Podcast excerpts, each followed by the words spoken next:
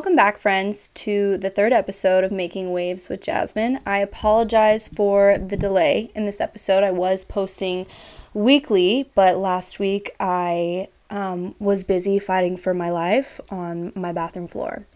I got violently, violently sick um, with a stomach bug, and I'm not going to go into the details of it, but it was pretty horrific like the worst sickness I've had since I was a kid and um, yeah, that took up, you know, a good solid chunk of my week. So today is the first day that I'm feeling better. I wasn't going to like fully, fully better. I've been better for a few days now, um, not puking, but today's the first day I felt like I had some energy to get on and record. So here I am, blessing all of you. I got the stomach bug because A, I work at a school, but I got it, I'm pretty sure, from my roommate's baby for those of you who don't know, which is all of you, I live with a 18 month baby and 18 year old month, 18 month, 18 month, a baby that's what? I live with a baby that's 18 months old and his mother, um, who is amazing. Both of them are great. I chose to do this recently, as in January, because I was tired of living with adults who acted like babies. So I was like, you know what? I will live with an actual baby and take my chances there because A, kids are awesome. Like when I have a bad day at work, I come, which I work with kids, but I come home, you know, he, like kids just don't care. They genuinely don't care. They don't care what kind of day you had. They don't care what you're wearing. They don't care. Like they're the best.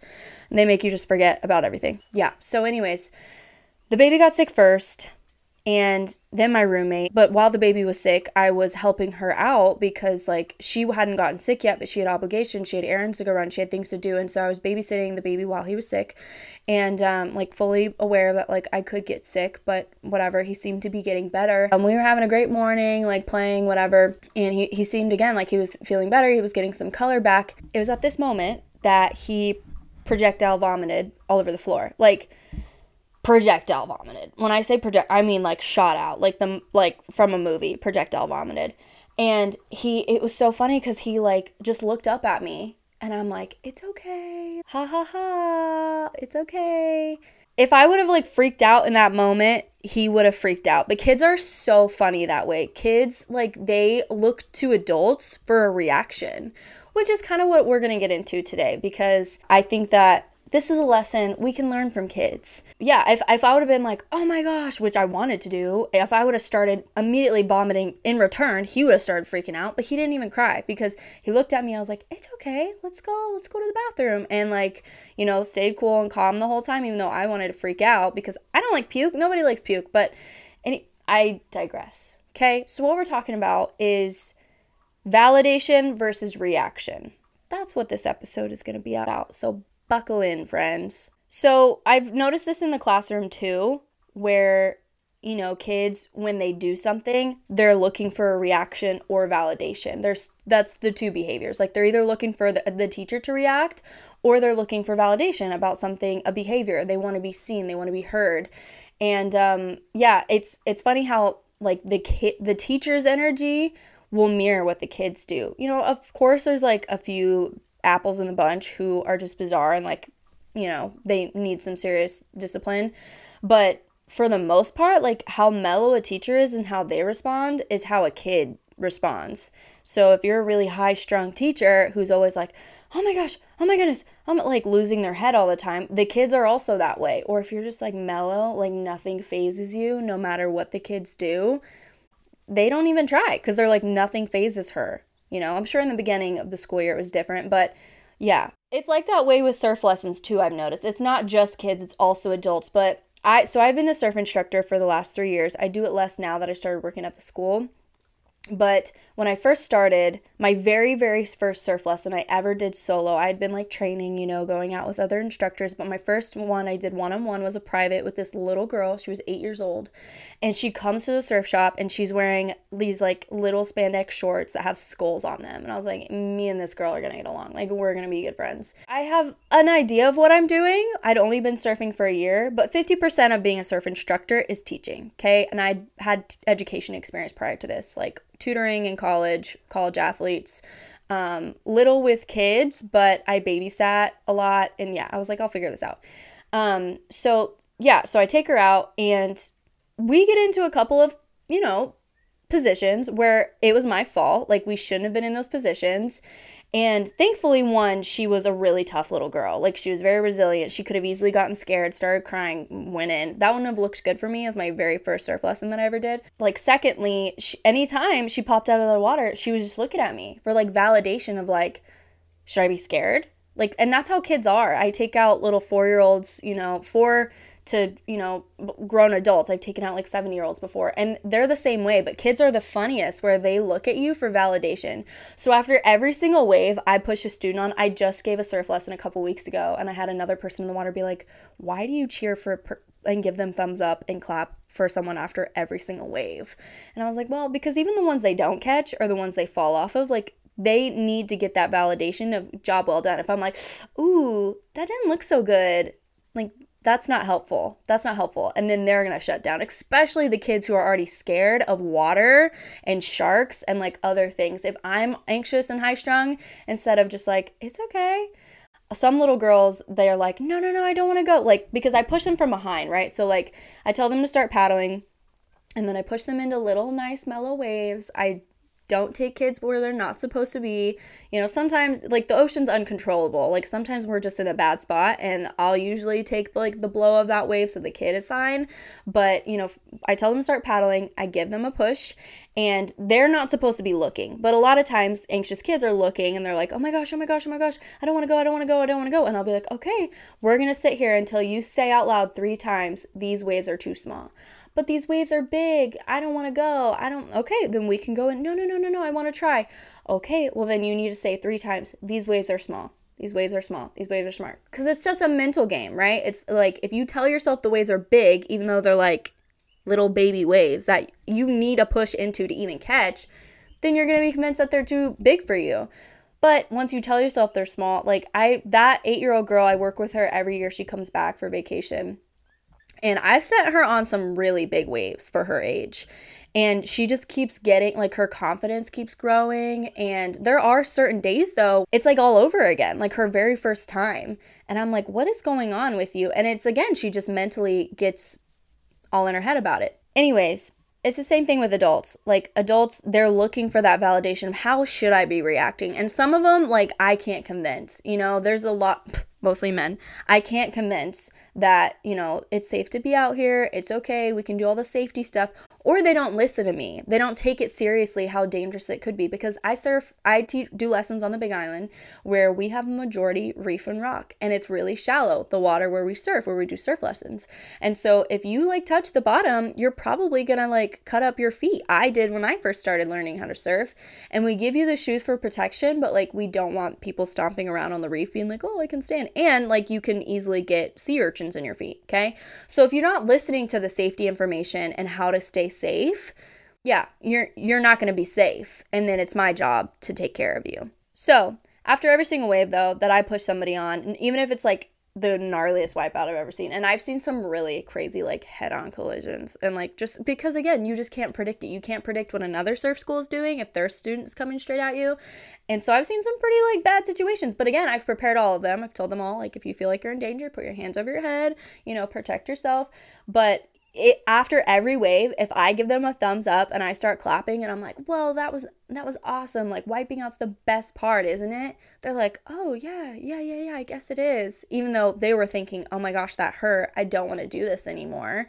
But if you stoke them out for the most part they're gonna like change their mindset and that's so funny to me about kids and adults but i also think we can learn a lot from that in life. Which brings me to my main topic of validation versus reaction. One of my favorite quotes is it should not have to happen to you for it to matter to you. And that's one of my favorite quotes because I care a lot about a lot of things. Like, I feel deeply for so many things that I don't have a grasp of, like, fully context. But if there's somebody in pain, like, it's gonna hurt my heart. I'm a very empathetic person. Um, and yeah i i struggle with other people who aren't empathetic because i'm like how can you not care? Like but you know i care so much that i'm like i feel helpless. I'm like what can i do? And and yeah that can also not be good either. But we i talk about it in therapy. Don't worry i pay for that. But on the other side of this quote I've been thinking a lot about how not everything deserves a reaction. So, yes, it shouldn't have to happen to you for it to matter to you, but that doesn't mean you also need to give whatever happened or didn't happen to you a reaction. Does that make sense? It didn't make sense when I just said it out loud, but it makes sense in my head. So, what I mean is like, you know, political is the best example I can give when it comes to abortion laws or who you voted for or, you know, Palestinians and Israel. Like, there's so many different political topics that are going on that a lot of people disagree on. And I find it interesting that for the most part, there's a lot of people who have their hand in the mix who not only has it not happened to them, but they don't have a solid reason for why it matters to them. And it's not I'm not saying that like you need a reason for it to matter to you. You know, that's that's allowed. But I do think there are people who definitely want to just have a hand in the mix just to just to react to something if that makes sense. They would love to just get on facebook or whatever eh, have a conversation out and about in the grocery store. They overhear something just to get a reaction. I think that there are kids who grow up to be those kinds of adults who are like that. And i say that because i see those kids every day at school and a lot of those kids weren't told like hey it you don't need to talk about that. You have nothing to do with that. That does not concern you you know or, the, or they're all told that but they just don't they don't accept that or they're not told that at home they're only told that at school. Because there are some topics where yeah the people that i'm going to listen to on that topic are the people who it's happened to. Just because it hasn't happened to me i can still deeply care about it. I can care for the people that it affected on either sides whichever way. But I'm probably not going to be holding at the front of a protest the biggest sign. And that's kind of what I'm getting to is like I don't I think there are people who who want to be in that front row just to have a cause. Like they just to have an, a reaction. They're not looking for any validation like those other people are who are like we're in pain and and validate that. Like see us, see that, um help make it right just by caring because that's a whole different to me that's a whole different side of a cause, right? Kind of related to this, I just watched the movie um Killers of the Flower Moon with Leo DiCaprio. If you haven't seen it, it's three and a half hours long, so maybe break it up into sections, but it is really good. I I do recommend watching it. And it's about the Osage Native Americans in Oklahoma and what happened to them. And it's really phenomenal acting, first of all, and storytelling. It was also really heartbreaking. It was really hard for me to like watch and think about that actually taking place historically, not even that long ago. But one thing, you know, like, so to use that as an example, like, I can watch that movie and feel horrible about what happened to those people, but I'm probably not going to get on my computer and go look up, you know, what political cause that the Native Americans are fighting on behalf of and join their cause in a really aggressive, confrontational way because I don't feel like it's my place. It's I can care about it and if I was asked to be a part of something like that, that would be one thing on a personal level, but I don't think that we need to like I feel like we are constantly, as a society, trying to put our hands into so many things politically, religion, like just society about like who gives a crap who Taylor Swift is dating. You know, Taylor Swift fans do, I guess, but like at the end of the day, when they go to sleep at night, like is that affecting them? Like, does that keep them up? I just don't think that we need to be involved in every single conversation that's had. And maybe we can sit there and listen to the conversation. We don't need to have a voice. It goes back to the golden rule of what we're supposed to learn in school, which is if you don't have anything nice to say, don't say anything at all. And I think that that applies like people think that when they are sticking up for a political view or posting on their story like about a cause that they think they know about but they've never actually been a part of it's like okay well there's another side to that story always. And wouldn't it have saved you or been just as much time to n- not post anything at all? Like you don't need to have a voice on that. If you feel like you do that's great. Like i'm all about having a cause, standing behind it. I will always, always, always be a voice for you know kids that grow up in foster care and adoption because those are things that happen to me and I have friends who experience domestic abuse. So I'm to care about that because it, it, bothers me, you know, and, and suicide, I, all of those things I can have a voice on because I've seen them firsthand.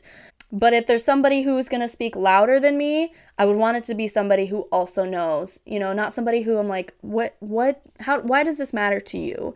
Not why do you care so much? That's not the question to ask. It's why does this matter to you? Does that make sense now? Like validation versus reaction? Whatever. This is the point of having a podcast is I can kind of say whatever I want and like it doesn't have to make sense. so I hope it does. But yeah, on a different note, this is going to come across as probably inconsiderate when I just said I'm really empathetic, but you know, it's the truth. Like I um working in a restaurant, if you've ever worked in a restaurant, which you should, everyone should work in serve in the service industry and the education system. I fully believe that. Like if you're considering having kids, go be a substitute teacher for 2 months in a school. Please do it. It'll either change your mind or it'll solidify that. Like one of those two things. Go do that. Um, but when I was working in the service industry, you know, people like it's just drama. Every every restaurant I've ever worked in, it's drama. Okay, there's some stupid drama going on, and people, all the servers and all the kitchen people, all they all love to talk about it, right? And so it's like in college too. This is literally college where it's such like a small little cesspool for drama, and people would come up to me, especially working in a restaurant, because it's like, what else is there to do? We all hate our job, and they'd be like, oh my gosh so and so and so and so and blah blah blah blah blah blah blah. And I used to respond literally, you can ask people. I used to say, um, so what does that have to do with me? I don't care.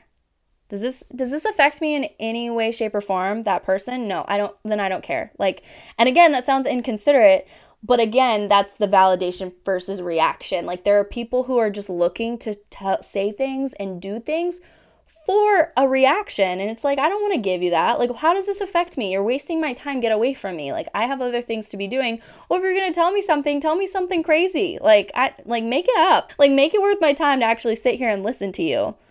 Which again, sounds inconsiderate, but you know, it works for me. Could work for you. Another exercise that I think could be effective is and something that I'm realizing just now by working at the school is the one universal truth that I know. There's a lot of things I don't know. And then there's things that I think I know, and then the next week I'm like, I have no idea. The one thing that I know, like for sure, is that everyone was a kid once. And you're like, yeah, Jasmine, everyone was a kid once. Duh. Okay. You see all this stuff about like everyone, we all share the same blood. We all, well, that's not true. We all have different blood types. But we all were a kid once. That's a fact. So, if you're having an issue with someone who you feel like is constantly just trying to get a reaction out of you in whatever capacity it is, if the inconsiderate way didn't sound good where, you know, I was like, how does this affect me? Get away from me. If that's if that's not you, you know, try to envision this person as a child. As their as them as a child. Okay? So let's let's do this together. So close your eyes and envision your enemy or not so good friend or not person that you're like really not okay with right now. Okay, maybe you're okay with everyone. Great, skip this exercise. But um, I, for one, always probably have someone in my life that I'm like, why are you the way that you are? Okay, close your eyes, envision that person as a child, like you're on the playground, you're both children, okay? You can probably imagine that that person's home life wasn't that good, or like it was good, and their parents were the kind of parents who never told them to shut up or their parents, you know, always took their side of the story and their kid could do no wrong or they were like that, okay? Either way, like probably not not great parenting at home. And you don't know what else. Like you have no idea what else could have happened to them to make them that way. But I can promise you something happened as a child to make that person who they are now, which is really difficult to deal with. So show them compassion on the playground. If your mind's a little twisted like me, I'd be like, oh, I get to see my enemy on the playground as a child. Like, they're catching these hands. Like, I'm under the age of 18 again. Let's get after it because I was that kid. I was a pretty terrible kid where I was biting kids on the playground playing dog. Like, that's not a real game. Okay. And it's definitely, if you are playing dog on the playground, it's not an okay game to bite other kids, but there I was. Okay. So don't do that. Um, this is, yeah, hopefully this was a good exercise for you. And if it wasn't, let me know. I can only say so much from what I learned in therapy and the other random thoughts that pop into my head, but I truly do feel like, You know, if I can envision people that I have a difficult time with, you know, as little tiny people, then I will have more grace and compassion for them because kids are truly, truly, truly the best of us. We didn't come into the world born with just evilness as babies. That didn't happen. Things happen to us that made us the way we are. And that's not to say that that's an excuse when you become an adult because eventually you need to deal with it. And I'm also, you know, a big advocate for that. Like you oh, you have trauma? Okay, cool. Me too, but I'm not walking around like being so nasty to people. So neither can you because if mine's not an excuse, neither is yours. I'm also a big fan of that. Okay, let's just say that there are other there are certain there are people who don't get don't feel like they are brave enough to do that. They don't have the courage to do that. They don't have the support to do that. They are per se, weaker individuals than me, you, stronger people who can handle their trauma and still have, be a decent human being and carry that around. Okay, so maybe that'll help you a little bit. I hope it helps me a little bit. we'll follow up next week, let you know. Um, next week, I'm actually going to Texas. So I will be releasing, though, the very first episode with a guest on Making Waves with Jasmine.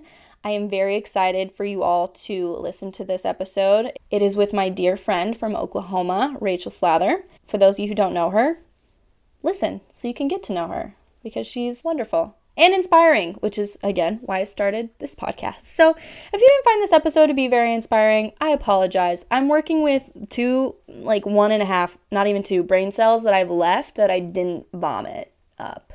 This is the best that I could do with just one and a half brain cells. Thank you so much to those of you who reached out and were like, hey, where's the third episode? Um, who are actually paying attention because that means a lot. That means more to me than you know um, that you're actually listening and, and with me this far. I hope none of you get sick this week. I wouldn't wish that on my worst enemy, what I experienced. It was horrific. Um, I hope that you're all having a good hair day wherever you are and that somebody paid for your coffee in the drive through in front of you today until next week, when I have my first guest on the show, keep making waves. All of my aloha.